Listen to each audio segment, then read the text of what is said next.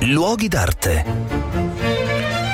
Cordiale saluto da Marco Carminati, sono al Lago Maggiore e vedo le isole Borromee, una delle quali vorrei portarvi a visitare. Non è la più famosa, si chiama la Isola Madre o Isola Renata. Perché si chiama Madre? Perché per i Borromeo, per questa famiglia, fu la prima delle proprietà acquisite in questo arcipelago di isole che allora non erano altro che degli scogli affioranti con sopra un po' di casupole e qualche chiesetta. Poi i Borromeo trasformeranno queste isole in veri e propri paradisi terrestri.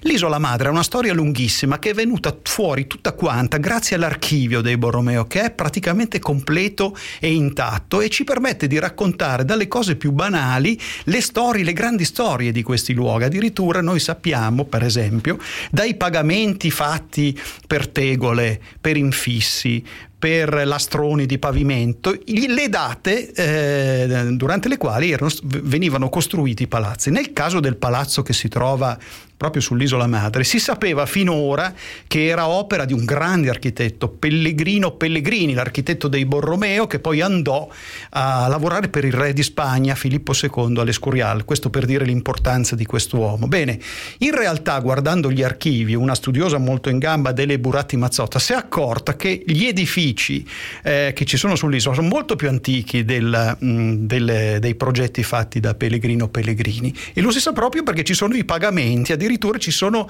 gli intonaci per le stanze, quindi vuol dire che l'edificio era già stato com- costruito.